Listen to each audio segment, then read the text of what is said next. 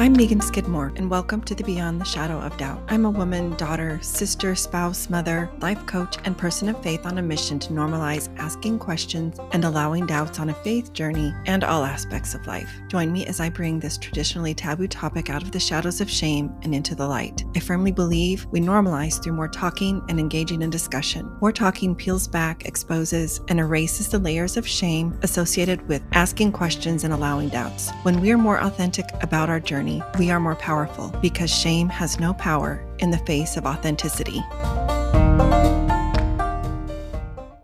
Welcome, everyone, to another episode of Beyond the Shadow of Doubt. I have Michael Soto with me here today, and you are someone I have wanted to interview for quite some time, and I'm so grateful for this opportunity to have you on my podcast. So welcome. Thank you so much, Megan. I'm so happy to be with you, and I'm so sorry my schedule has been crazy. Thank you for putting up with that. No, don't apologize. You are busy for a reason. You do such good things, and we are going to get to that in a little bit. I'm really looking forward to this chat. To start us off, I want to give you the floor to share with our listeners about you so they can get to know a little bit more who you are, where you're from, your origin story, all those things, and just... Great. Okay. So my name's Michael Soto. I am from Arizona, and I still live in Arizona. I was born and raised in Mesa, which is a very, at least at the time, was a very LDS community, a pretty conservative town, a lot more rural than it is today. And I was raised in a pretty conservative family, and I was raised in the 80s and 90s. And so that was a really different world than today. We didn't have the internet on demand 24 hours a day. I didn't have cell phones. It was just a really different time in a lot of ways than today. No social media. And so, you know, being, the words, you know, gay, lesbian, bisexual, transgender, queer, weren't really said, except perhaps little kids calling each other's names or, you know, like in a negative context. And so I remember my first memories of gender, me telling my family that I was a little boy and that, you know, I wanted to grow up to be Superman and, you know, just had all these little plans, and my family correcting me, right? My parents saying, no, that's not it. And trying to teach me how to be a girl, I guess, and setting those expectations, but it never felt right. It always felt wrong. There's something, it's a time in my life that I call my drag years now, because it felt like a performance, and it never felt right. It was something where I remember standing in the bathroom, looking at myself and saying my birth name over and over, trying to make it fit. And it just never fit. It just felt so bad. And there's nothing wrong with the name. It just wasn't my name. And so, you know, that was a challenge, but I didn't have language for it. I didn't know how to tell my parents who I am and give them good information, because we just didn't have it. And so I did the best I could. I was definitely a tomboy. I played a lot of sports. I hated wearing anything that was even remotely girlish. So Sundays, lots of fights about dresses, church, lots of fights about school wardrobes, you know, just, it just never worked. In fact, when so to get my senior pictures, which was a thing when I was a kid, I don't know if it still is. My mom really wanted senior pictures. I did not want senior pictures because I didn't like, you know, the way I looked and felt and all of that. And my mom had insisted that I had long hair, like for pretty much my whole childhood. I had once convinced my dad to cut it while I was at his house over the summer, and was very mad about that in third grade. So it was the best for me because I just looked like a little boy. And so I had the best summer and like the best early fall in school. But to get those senior pictures, I made a deal with my mom. I was like, I will get them, but only if you let me cut my hair however I want to. And so my senior year, I had really short hair, like not longer than it is now, but not terribly. And that was, hard for my parents. I think they both were always trying to find ways to make me feel and make themselves feel like it could still be a feminine haircut, and that was not what I wanted. And then high school graduation, I actually shaved my head bald for the first time. My best friend shaved it. Yeah, I was so happy. And it was just sort of me claiming my gender in any way that I could, right? And finding these ways to sort of assert a masculine gender without having the language for being a trans person. And even littler, when I was really little, in elementary school, I think this was second grade, I had a teddy bear that I loved. And this teddy bear had a white, I was very little as a tiny kid. I'm still not very big. I'm 5 feet tall. So I was tiny in second grade. This teddy bear had a white collared shirt that had little teddy bears on it. And it had a tie, a red tie that went with it. And, they both had teddy bears on them. And I always wanted to wear that. And so I took it off the teddy bear and I would put it in my backpack and sneak it to school and then change once I got to school. And I would wear my teddy bear shirt with the tie and then take it off before I went home. Cute. I was real committed to finding ways to express who I was, even under, circumstances where that's just not what you did then, So I went to college, worked really hard and got a scholarship, got a full ride. And I went to college, and that first year I kind of felt like, I was just really focused on school. I had always been really focused on school because I was from a poor family and knew that I would have to get scholarships if I wanted to go to college. So I'd kind of tucked away. I didn't date or anything in high school. I was not interested in any of that. I was like, what are the activities and academics I need to do to get to college? And my freshman year, I kind of sustained that and wasn't happy and thought about transferring to NYU. And then instead decided to leave and go to Europe and live in Italy. And that sounds like a good choice. It was a great choice. It was exactly what I needed. It was just, I needed distance and I needed to see the world beyond Mesa and Tempe, Arizona, and just experience some things as a young adult, right? And grow up a little bit. And when I came out, while I was there, I was visiting the Vatican, and I still didn't have a lot of language for LGBT people because it just wasn't, still wasn't really a part of my lexicon. But I was at the Vatican in St. Peter's Basilica, and I decided to spend the day praying instead of, doing other stuff. And I was like, okay, I'm going to sit here and I'm going to pray. And I'm going to pray about how I feel. And I'm going to ask some scary questions of God because I just am not happy. I feel like the life I'm supposed to lead is not the life that I'm leading, and I need something to change. And I've always felt like a different person inside, right? And again, I still didn't have all the language. I didn't know a lot still.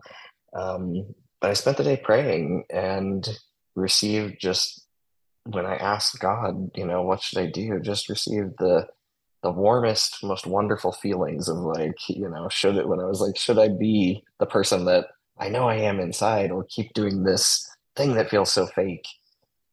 And just, it was overwhelming that I should be the person that I always knew I was and that I've always been. And I kind of didn't look back after that. So I started trying to learn and figure things out and, trying to do as much as I could. I really learned a lot more when I came back to Arizona, and I met LGBTQ students on campus for the first time. Met my first trans person, and I still remember this. She was awesome. She was a guest speaker at like a LGBTQ meeting, and I just remember I didn't realize she was a trans person. I just thought she was a very tall woman. Everybody's tall to me, so it's not weird. It did not register at all. And I remember holding the door open for everybody as we were kind of going in, and she stopped. And she kind of looked at me and waited for me to like, ignore her and walk in. And I just stood there and I was like, go ahead. And she started tearing up, and she kind of like, put her hand on my shoulder as she walked in. And I could tell it meant a lot to her. But she wasn't treated that way a lot, you know, people were mean to her. And for sure. And, you know, when she started talking and she said she was transgender and started describing her experience, I had this like light bulb moment where it's like, oh my gosh, there's a word for someone like me. What?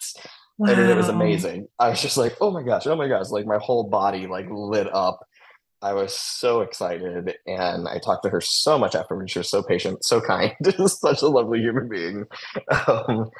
And I finally had language for who I was and a path that I could start researching and looking into and figuring out, and another trans person. And then I met more trans people and, you know, just never looked back, you know. It just was a really, really important moment in my life that allowed me to actually be able to say, this is who I am. I'm Michael, and I'm going to transition and be the person that I have always been on the inside, on the outside.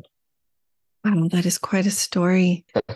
I have heard you speak, and I've heard you interviewed on other podcasts, but I didn't know this story about you in St. Peter's Basilica.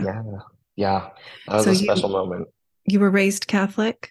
No, I was raised LDS. I was just in Italy, and part of what I did was, you know, explored art and churches. Sure. And and it's a beautiful church, beautiful basilica, and you know, clearly a very holy place. And so I was just like, you know what, I'm going to spend some time praying here. After that experience there, actually the gift shop for the basilica is on the roof of the basilica, so you take stairs or an elevator up. Uh-huh. And I went and I bought a Saint Christopher's medal, because it's like the patron saint of journeys, I think, right, of traveling. And I was like, well, I'm traveling right now, but also I feel like there's a bigger journey ahead of me. And I wore that specific medal for a long time, and until I lost it. But I also took Christopher as like my transitioning name while I figured out my full legal name, and it's still one of my middle names. So, wow, that is powerful. Wow, so many things, so many questions I have for you. Thank you for sharing and giving us that kind of nutshell version. It's no way to encapsulate somebody's life in 5 minutes. But you mentioned your family, conservative area you grew up in, and the faith that you were raised. A primary goal of mine in starting this podcast is to normalize that we all have questions and we all have doubts as part of a faith journey, regardless of our faith of origin. It doesn't need to be a shameful thing. I found that often doubt and questions are seen as not okay, not good, it makes you less than, or not as good as. And it means none of that unless we believe it, right? I'd like to ask you a few more questions about, you know, what role this identity, this process that you were going through that you didn't have the language for, but yet you knew what you felt inside. What role did that play in your faith journey? And when questions and doubts came up, how did you navigate those? I think that's such a great question. And it played such a crucial role in my faith journey. I think in part because the LDS Church or the Church of Jesus Christ of Latter-day Saints is so gender specific, right? In terms of sort of everything from the classes you go to on Sunday to the roles you play within the church and family and society. And so those things never fit for me. And it was always like wearing the itchiest, most awful sweater or like clothing that you could wear, where you're just constantly irritated and frustrated, and it hurt, and it was uncomfortable, and it never fit for me. And so I was constantly pushing against it. And because of that, I had a really hard time developing any sort of faith or relationship with God that wasn't just superficial, right? I was like, oh, this is what I'm supposed to do. But because there was a barrier between me and God, right? There was a barrier between me and a truly spiritual existence, because it didn't fit and because it was so just wrong for me, right? Those expectations of girlhood and future womanhood and all of those things, right? And so, and that was present all the time, especially in church. And so I had a very, very hard time in church. It was not something that I ever felt connected to as a child. I actually insisted, I refused to go anymore once I got, there's at a certain age group, kind of when you hit puberty, they segregate the boys and girls in terms of Sunday school and activities and all sorts of things. It's very divided. And I mean, my mom was so excited, my dad was so excited. Yeah. And I was like, absolutely not. I'm not going to do this. And I stopped going to church. I just couldn't develop a relationship with God through that, in that way. And it felt so wrong.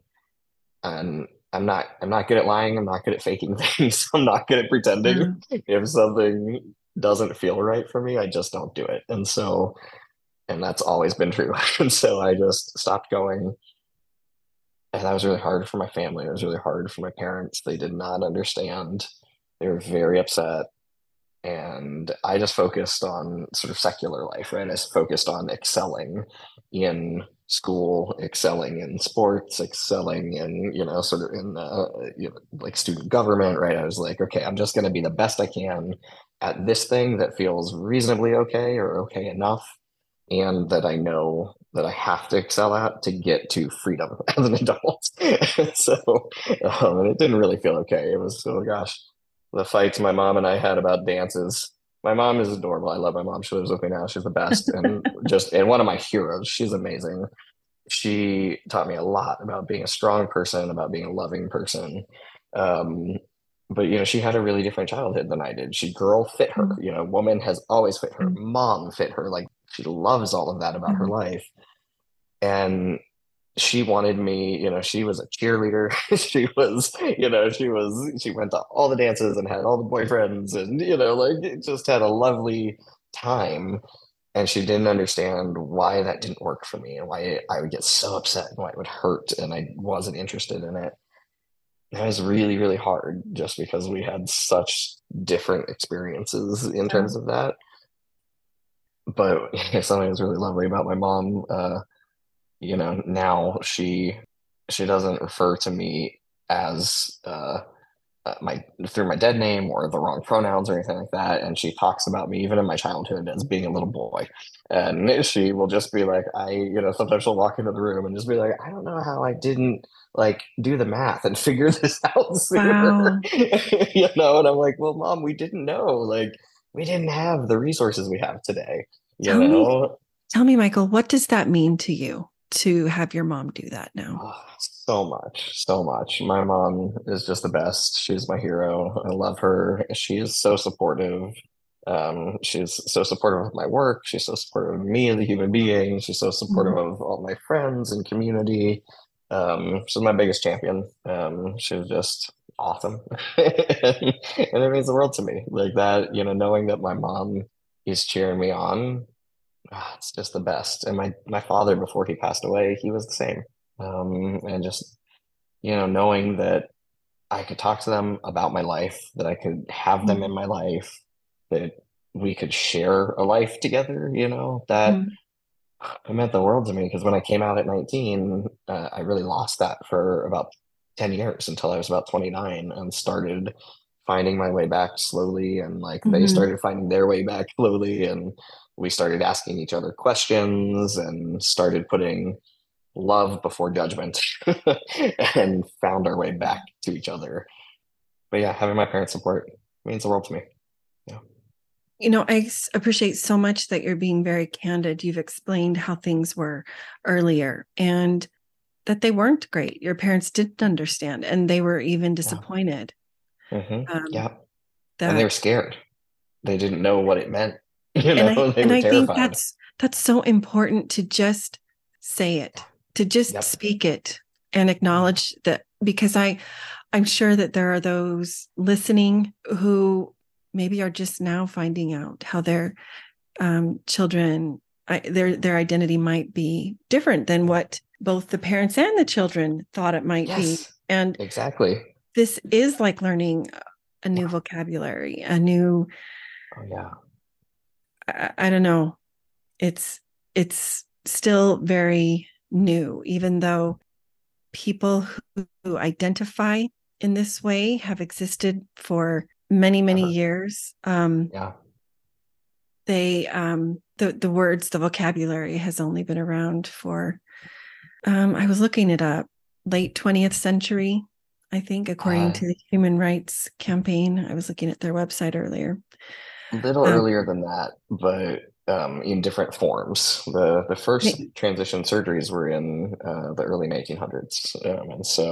But they were nothing like they are. I mean, they were the pioneers of what they are today. They weren't as advanced as today, although our surgeries and things are still not very advanced. So there's a lot to do.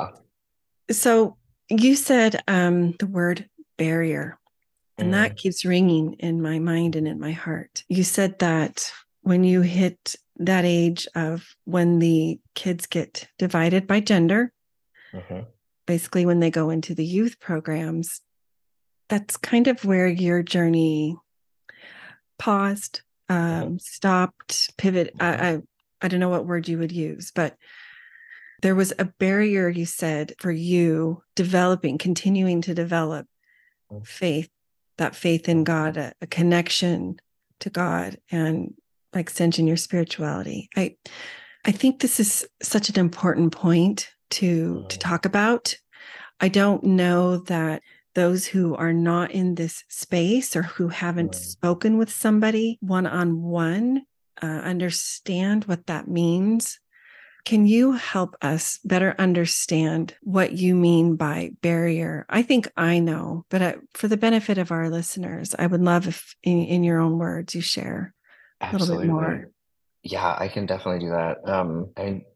I felt like there's a barrier between me and everything, right? I felt cut off from God, from the church, from school, from my family, because I could never truly let people all the way in, right? Like, I was actually known as a super shy kid, and I'm someone who's given speeches in front of like 10,000 people now, you know, like I'm not a shy person at all. But I was known as a shy person because I didn't know how to let people see me, right? I didn't know how to invite people into who I was because there was always this barrier. And I mean, I would look in the mirror and not recognize myself. Like, I don't think a lot of people understand what that feels like when you're like, that's not me. That can't be me, right? And I didn't recognize myself in the way other people saw me. I didn't recognize myself in the future other people saw for me. I remember I was at my grandmother's house with my mom and walking in. I was watching a movie with like all the guys in the family. We were all sitting in the living room watching a movie, and my mom and her sisters and sort of the girls in the family and the women were in the kitchen and the dining room talking. And I walked in to get water or something like that, and they were like, come and sit with us, come and bond. And I was like, no, thank you, I'm good. I'm gonna go back and watch the movie. And like, you know, at one point they pulled me over and were like, you need to come and sit with us. And I was like, why? And they were like, well, you're one of us. And I was like, no. And they were just like, well, someday that'll change for you. You're gonna be a mom and a wife and wanna be, you know, sort of a woman in the family. And I was like, absolutely not. And I was like, that is not my future. No, thank you. And I left, and I was really angry and frustrated, and they just kind of laughed, you know, and now I'm like, yeah, that wasn't my future. Like, I told you that. I've told you that my whole life, but nobody could see it, you know? And so in terms of like a relationship with God, like, I mean, I couldn't invite anyone in. So how could I invite God into my life? Right. And like, and I think this goes back to the asking questions thing. Like, I wasn't encouraged to ask questions about my gender, and I'm a very curious person. Questions is how I understand the world. So I think a good question is far better than knowing something, right? When you can ask a really good question, that's better than a statement. So it wasn't until I started asking questions of God, of myself, of everyone, you know, asking myself, who am I? Like, how do I want to be this person in the world? How am I going to make that happen? Right? Like, how am I going to become the person, the boy, the man that I am, so that I can be seen by the world? And then how am I going to navigate the world that way? Right? How am I going to navigate family and school and church and spirituality and everything and jobs? And that just kind of opened the door, you know, like it was that prayer at St. Peter's that started an authentic relationship for me with God. Like, that is the first time I felt seen and loved by God as myself. And that's a powerful feeling. That's a transformative feeling, you know? Well, I'm so grateful that even though you had this experience early on in your youth, by the time you were in your late teens and you were traveling and you were in St. Peter's, that you still felt moved to reach out to the divine, and you took action. You said a prayer in the way that you knew how. Obviously, this barrier isn't a physical wall made of bricks or anything. The way I see it, and tell me if you see it differently, it's a barrier that's created by words. Words used to socially define the human experience in certain ways. And at the time, there wasn't one that described you. Yeah. And so because everything was so grouped, like you mentioned, by gender, right? There really wasn't a place, a defined space for you to feel comfortable. Yeah. Acting, being, speaking, living, existing in a way that felt truly aligned for you. Yeah, absolutely. And I think that means there's that's an invitation for those that aren't necessarily in that space to create new spaces. Yeah. That perhaps don't currently exist, or that we don't currently understand.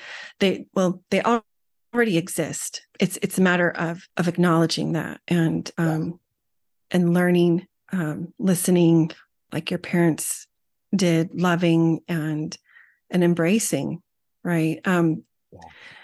What thoughts or suggestions, ideas do you have for families, for parents, in moving towards creating that more open, loving space?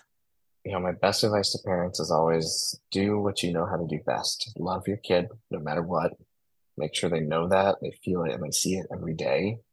And then help them. You know, parents are really, really good at helping their kids understand the world by asking their kids questions, you know, by helping them see a trajectory through their life that results in a healthy adulthood, right? And a happy life and all of the things that they dream of. And so I'd say do those things that you know how to do as a parent, right? When a little kid says to you, I'm going to be an astronaut when I grow up, and you sit down and say, that's great, honey. Tell me more about that, right? How are you going to get there?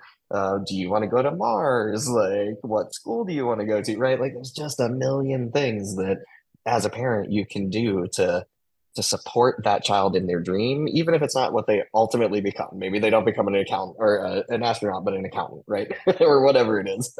But you can, you know, when they're passionate about being an astronaut, you can put them in summer camp that has something to do with space or engineering, or, you know, you can do all sorts of things. And so I would say do the same thing for kids if they come out as trans. Like, if your kid comes out and says, you know, Mom and Dad, like, I'm struggling with gender stuff. Like, I think I might be trans. I want to talk to you about that. Then just, you know, give them a big hug. Tell them you love them. You will always love them. And then say, let's talk about it. You know, what does that mean to you? You know, what does being trans mean for you? What's important for you, right? Where are you feeling uncomfortable in terms of gender? You know, for me, my hair was a big one, right? I was told that I needed to have long hair and not allowed to cut it. And that was very upsetting and frustrating for me, right? So we're close, you know, like dresses, not okay. Skirts, hated them. And so just being able to sit down and figure out what those pain points are for your kiddo, you know, for a kid that you know in your life, as a parent or a kid in your family, because that can go a long way to alleviating some of the immediate pain, right? And helping kids in a safe way understand their gender in a way that feels supported and loved and where they feel cared about and safe. And that's what we really want, right? That's what we want for kids. We want them to feel supported and safe and loved, and like they can figure out who they want to be as adults, you know, in a safe way as children. So that's really my biggest advice. You know, don't assume anything. There's no one way to be trans. There's also no one path to transitioning or to being a trans person. And we, you know, as a society, transitioning people medically is new, you know, not socially. We've had trans people in the world since as early as 7,000 BCE. That's our first evidence of trans people. But visible in the way we are today, it is very different, right? We are much more visible as a community. We've got language like we've talked about. We have transitions socially, legally, medically. And those things are relatively new. And so I would say when you get there, take it one step at a time. You know, just there's no rush. As long as you are supporting your child, they're going to get through this, you know, and they're going to feel loved and supported. So one step at a time, and just love that kid and be a great parent like you know how to be. So for those that are newer to the space, can you just briefly share the difference between social, medical, and the... And legal, yeah. Mm-hmm. Yes. So there's lots of things involved in transitioning your gender, right? Every single person that's born in this country, at least, when we are born, we get a birth certificate, and we are literally assigned a gender at birth. Everyone, the doctor looks at that baby as soon as they're born and says, that's a girl or that's a boy, and writes an M or an F accordingly on that birth certificate. We don't do blood testing for chromosomes, right? We don't do hormone testing or anything like that. So it's always based on a visual assessment. Mm-hmm. So then we, you know, everyone's got that throughout their life, right? That follows you into school, that follows you everywhere, right? That just like your name, right? Just like your social security number, your gender becomes not just something that for a lot of folks maybe helps you buy a birthday present or a Christmas present or, you know, clothing for that kiddo or the haircut that they have, those sorts of things. But also the sports that they play, right? The teams that they're on or, you know, all sorts of things, the activities they do. And so to change that as a trans person, and I think this is like probably one of the best ways that parents can support their kids if they come out as trans is to help them socially transition, right? And so that can be as easy as changing pronouns that, you know, feel more comfortable for that kiddo, using a different name, right? Using a name that feels good for them, helping them pick a name that feels good for them. I had invited my parents to help me pick out a new name and to be a part of that process, but it was too early and they were too afraid and it was all too new and they declined. And that was sad for me. You know, I would have loved for my parents to help me find a name that worked for me and that felt like me. So, you know, just being a part of those things with your kiddo, going to the department store and saying, okay, so we know, you know, maybe we know that suits, you know, don't work for you, you know, hon, okay, great. But what does work for you? Do you want the frilly dresses, something a little, you know, less frilly, a little less girly? Like, you know, what are these things, right? Or dresses don't work for you. What does? And letting them try on, you know, they're just clothes. Let your kiddo try on some different styles, some different clothes, try on a different haircut, you know, having that conversation with their school, with your family, with your church community and saying, you know, you knew this child as this. We are now using this name and these pronouns. We're going to ask you to respect that as just a basic show of love and, you know, community for our kiddo. Yeah. So that's really socially transitioning, right? It's kind of just like all of those things. It's really the gender expression, right? We all, every single day, put on clothes and wear our hair in a certain way and do those sorts of things that help us feel like the world can understand us as gendered beings. So it's changing those things.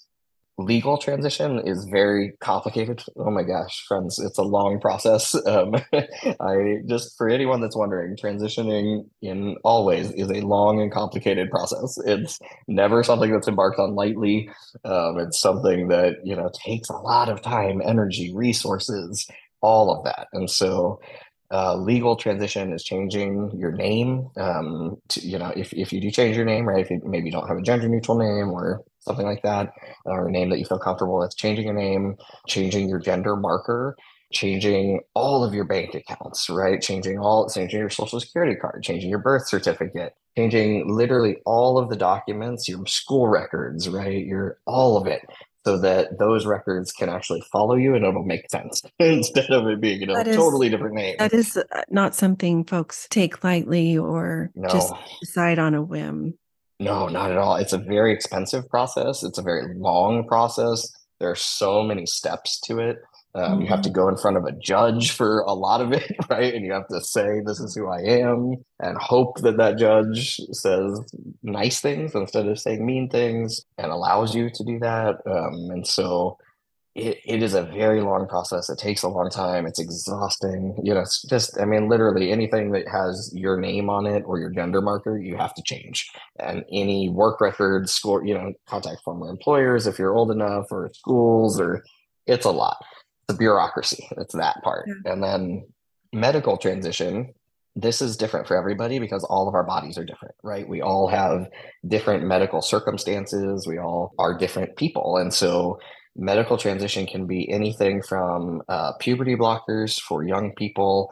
And that typically is best, one, we don't have a lot of research on puberty blockers. So this is transgender healthcare in general needs a lot more research because we haven't had the same kind of resources dedicated to our holistic and whole health. And so I want to see medical trials, right? Real research, a transgender medical specialty, right? I've always known more about my healthcare than my doctors. And that's upsetting, right? Then my doctor should know more about my healthcare. And so, so puberty blockers, which are typically for a shorter time, right? Because those are only meant to be, they were developed for precocious puberty to only delay puberty for 1 or 2 years, really.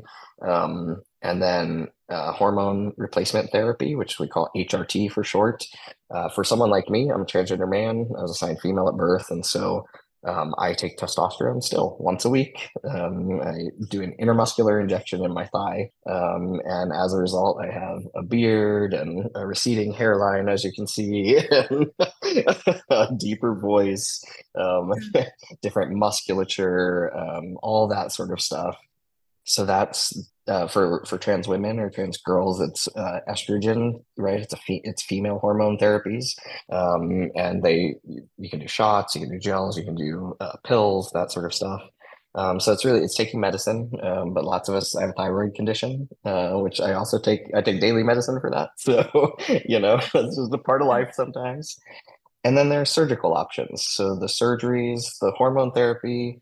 And the surgeries, what they do for trans people like me is they allow us to change our biological sex to the greatest extent possible that medical science allows at this point, right? That medical science has discovered so that our bodies and our sex can align with our gender identity so that we feel whole in our gender. Mm-hmm. Yeah. So thank you very much for just being very specific. Yeah. What would your advice be for individuals, parents, families who are on this journey and they can see ahead that this is going to be an area that might be in their path for whatever reason? Their kiddo wants to talk about it, explore it, sees it as a possibility. What advice, you know, because there, like you said, there isn't a lot of research about this. And unfortunately, I think there's also a lot of misinformation and a lot of misunderstandings. Mm-hmm. What would be your advice for them to, you know, proceed, I guess? Yeah. First, I would say take a big, deep breath. It's going to be okay. You're going to get through this. Your kiddo is going to be great and happy and successful. I know trans people of every walk of life, of every profession. I know trans people that are parents, trans people that are, you know, that are doctors, that are married, that are doing all sorts of things, right? Like we exist in every type of life. And being trans doesn't mean that your child is going to have a bad life or a sad life or a scary life. They can be totally fulfilled human beings like so many of us are, right? We're people. And so it's all about finding the right support and good information. And so there needs to be much more medical research. That's something I'm really big in advocating for right now and trying to find more funding and resources and partners in that work, because I want there to be good research someday so we can look at it and not be afraid, and have really good medical processes, diagnostics, and procedures that allow trans people to be as healthy as we can possibly be throughout our entire lifetimes. While we get to that, I would say do research about the source that you're looking into, right? Make sure that you are reading and listening to and researching from experts, from people who understand what transitioning is, and people who are trying to create the best outcome possible for trans kids and their families. We do live in kind of an odd time where being trans has become an issue that people on the far right and the far left are using to sort of create political tension, right? To create some strife. Last year, we had more anti-trans bills than ever going through state legislatures. And, you know, call me silly, but I think that every human being, no matter our gender identity, it should be ourselves, our families, and our medical professionals that are making medical decisions. That's, you know, I don't need the state legislature involved in my thyroid healthcare any more than I need them involved in my gender identity healthcare. And so I'd say research, make sure you're looking at good resources, people that have your well-being in mind, and take it one step at a time. You know, it's just because your kiddo comes out to you today doesn't mean that you need to get them on puberty blockers or hormones or have surgery the next day. In fact, that's just not going to be the process. It's not how it works. It's never how it works. And so you want to take it one step at a time in partnership and in that parental role with your kiddo, because you're their parent. You're responsible for their physical, mental, emotional well-being, for their lives. And so don't abdicate that, right? Like, be in that role, love your kid, and guide them, and do the things that help you all feel safe and whole, right? And that you can adjust to as a family, that help you see each other and understand each other and love each other even more than you thought possible. And so, you know, for some folks, that'll mean just social transition while a child is under 18, right? While a young person's under 18. For other folks, it might mean something else. But, you know, start having conversations with your doctor, right? And find a doctor that knows what they're talking about, that has experience in this, not to put your kid on a medical regimen right away, but so that you understand what could happen, what your options are. So your kid understands that, so you understand it. So if you decide at some point to do that, you can prepare as a family. And if you decide not to, you can prepare as a family, right? And so that your child, again, and see a path for themselves from where they are when they come out all the way to when they turn 18 and after, right? Because, you know, maybe they will wait to transition, and your family will wait, and the child will wait until they're over 18.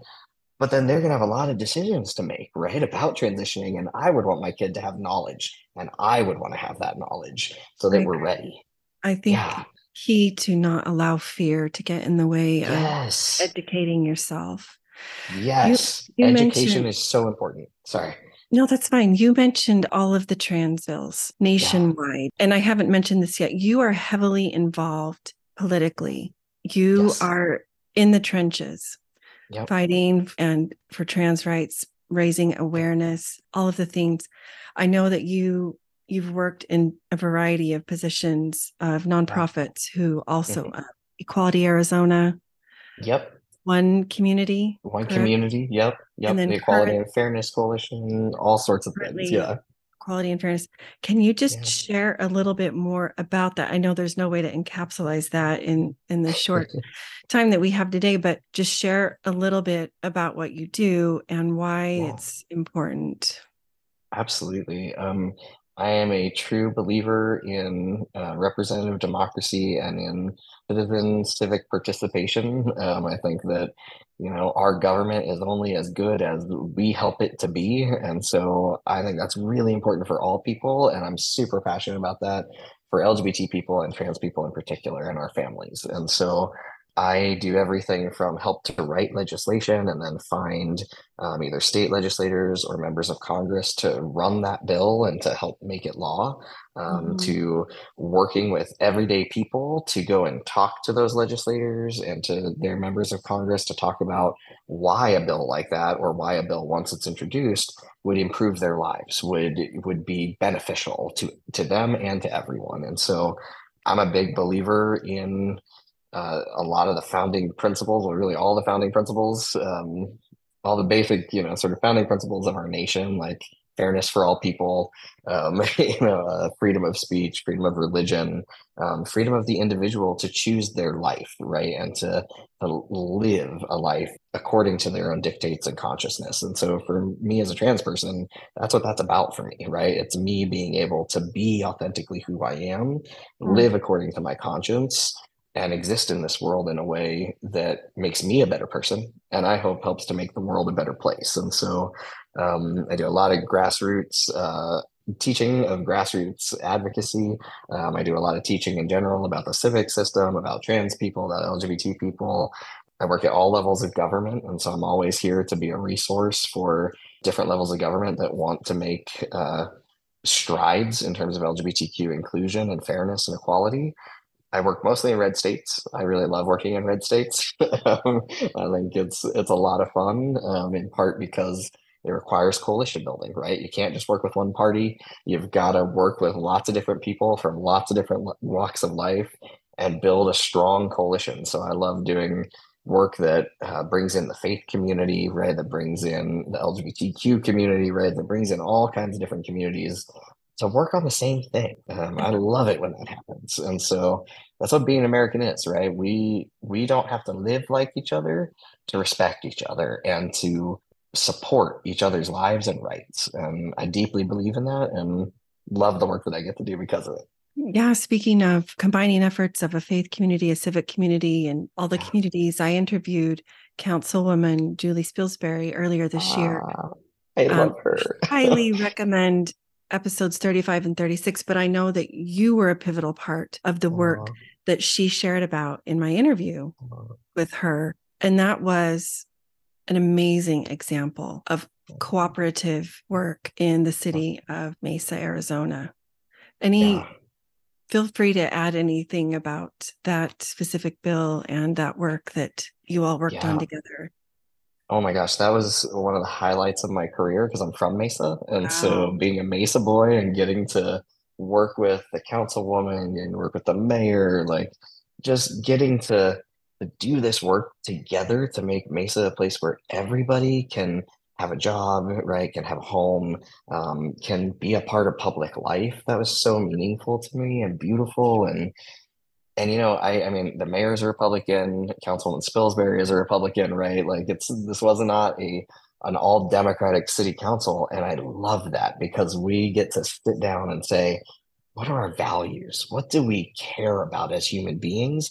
And then how do we write a law that makes those values real, right? Where we respect everyone, where we are advancing the civil and human rights of LGBT people and advancing First Amendment rights for all people, right? Like how beautiful is that? I mean, it's just the best kind of work for me because you get to help everybody, right? And you get to make those beautiful ideas that our nation's founded upon real for every single person.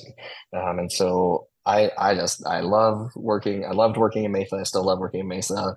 The councilwoman is one of the people that I respect the most in life because she didn't have to do this, right? She didn't have to vote for the non-discrimination bill.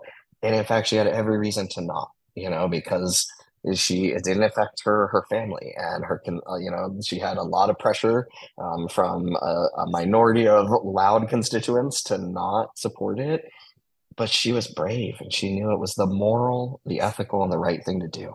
Yeah, and just like you followed your heart in St. Peter's Basilica Yes. Julie shares about how she absolutely followed her heart in supporting that bill. Yeah, she's just amazing. Yeah. There's so much heart and so much sacredness surrounding this work. Mm-hmm. Yeah. Ever since 1999, is my understanding, there has been a Transgender Day of Remembrance.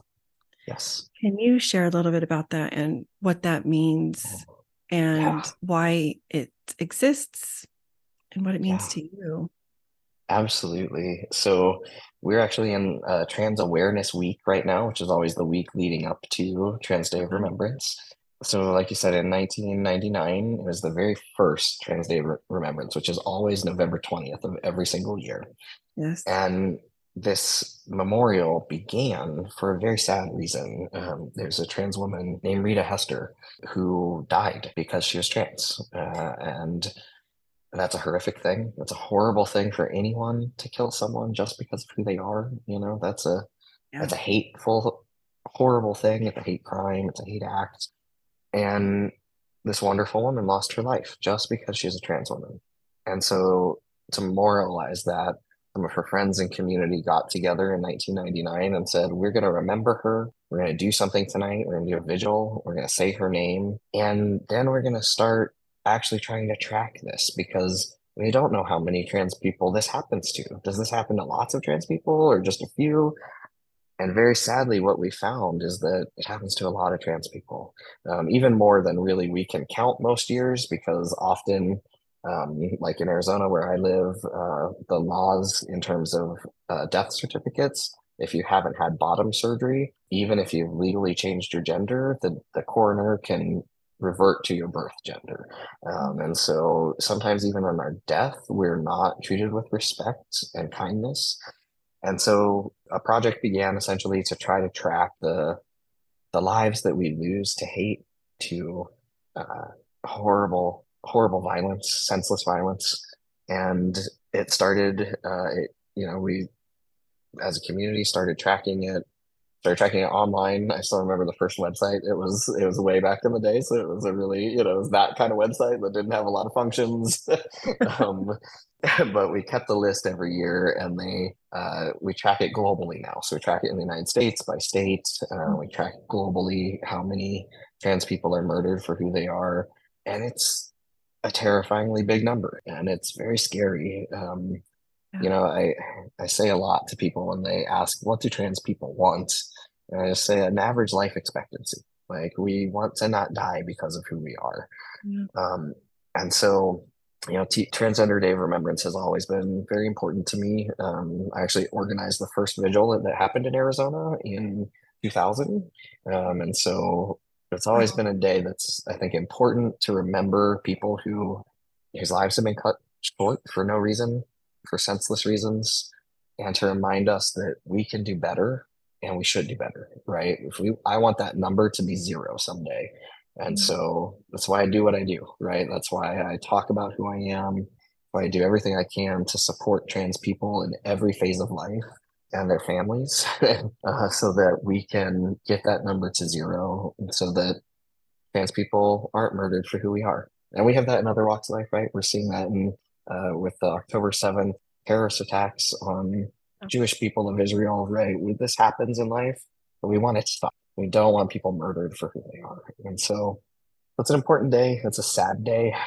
If you go to a vigil, please take care of yourself and have a self-care plan afterwards, because it is hard to hear the names of people who have lost their lives in this way every year. Go with a friend or go with a family member and someone who loves you and supports you. Make sure to hug people, take care of yourself. Yes. But it's an important day. Yeah. Sobering reminder to just love. Yeah. Yes. Just love. Yep. Yeah. Yeah. Love, and love people. Over everything, over bias, everything. Over fear, love, over hate, all of those things. All of it. And, bell hooks, one of my favorite feminist scholars, said that love is always an action. And I love that, because it is, right? When you love someone, you show up for them, right? You show up in their lives. You tell them you love them. and then you show them. And so it's a good day to show trans people that you love them. Definitely. And show everybody that you love them. Yeah. I am so amazed and appreciative of all of the wealth of information you have offered today. Thank you so much for your time. I know you are stretched. It took a few times for us to make this interview happen. So thank you. Thank you.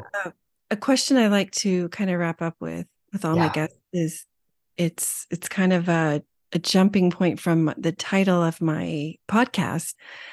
What does it mean to you to live beyond the shadow of doubt?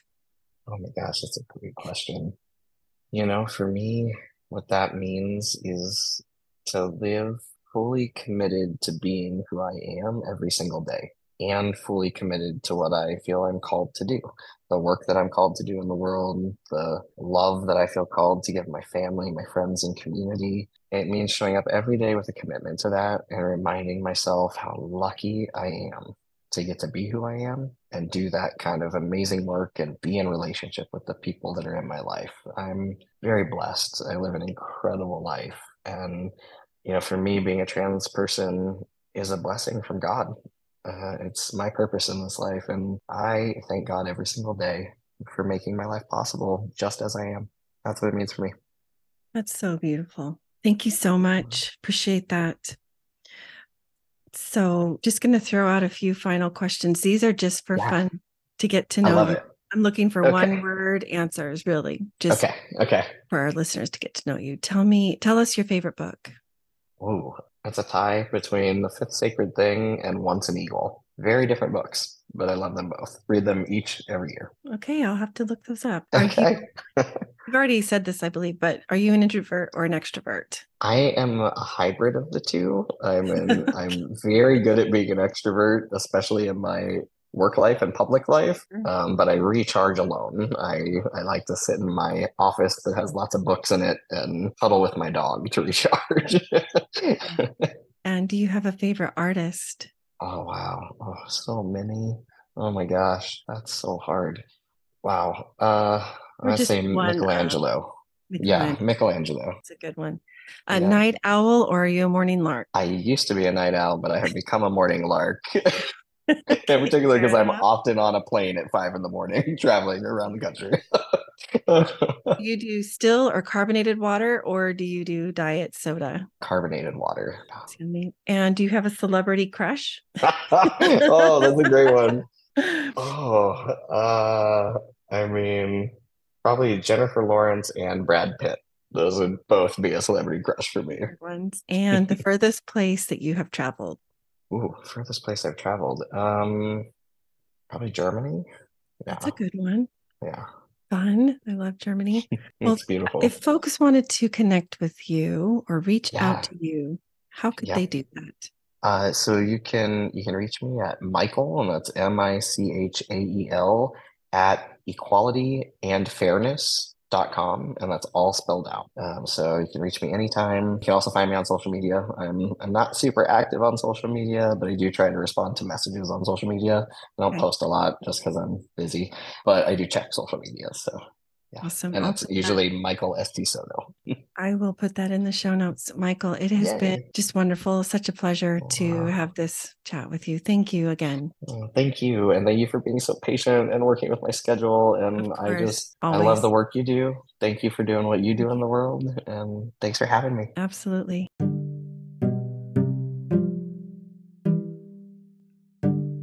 Hopeful Spaces is a Dallas Hope Charities component of Hopeful Discussions, sponsored by Mercedes-Benz Financial Services USA. It's a free monthly parent, ally, or caregiver support group facilitated by Megan Skidmore Coaching. Email chc@dallashopecharities.org for more info.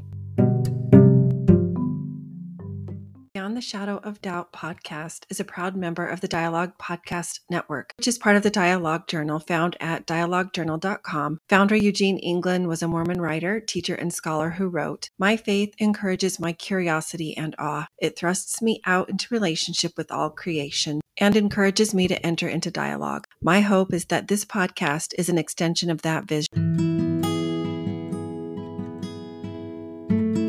Visit MeganSkidmoreCoaching.com to find this podcast and additional free resources, including the link for a complimentary coaching session. Follow me on Facebook or Instagram for more, or to send me a DM. Help the podcast grow. Please follow, review, and share with a friend.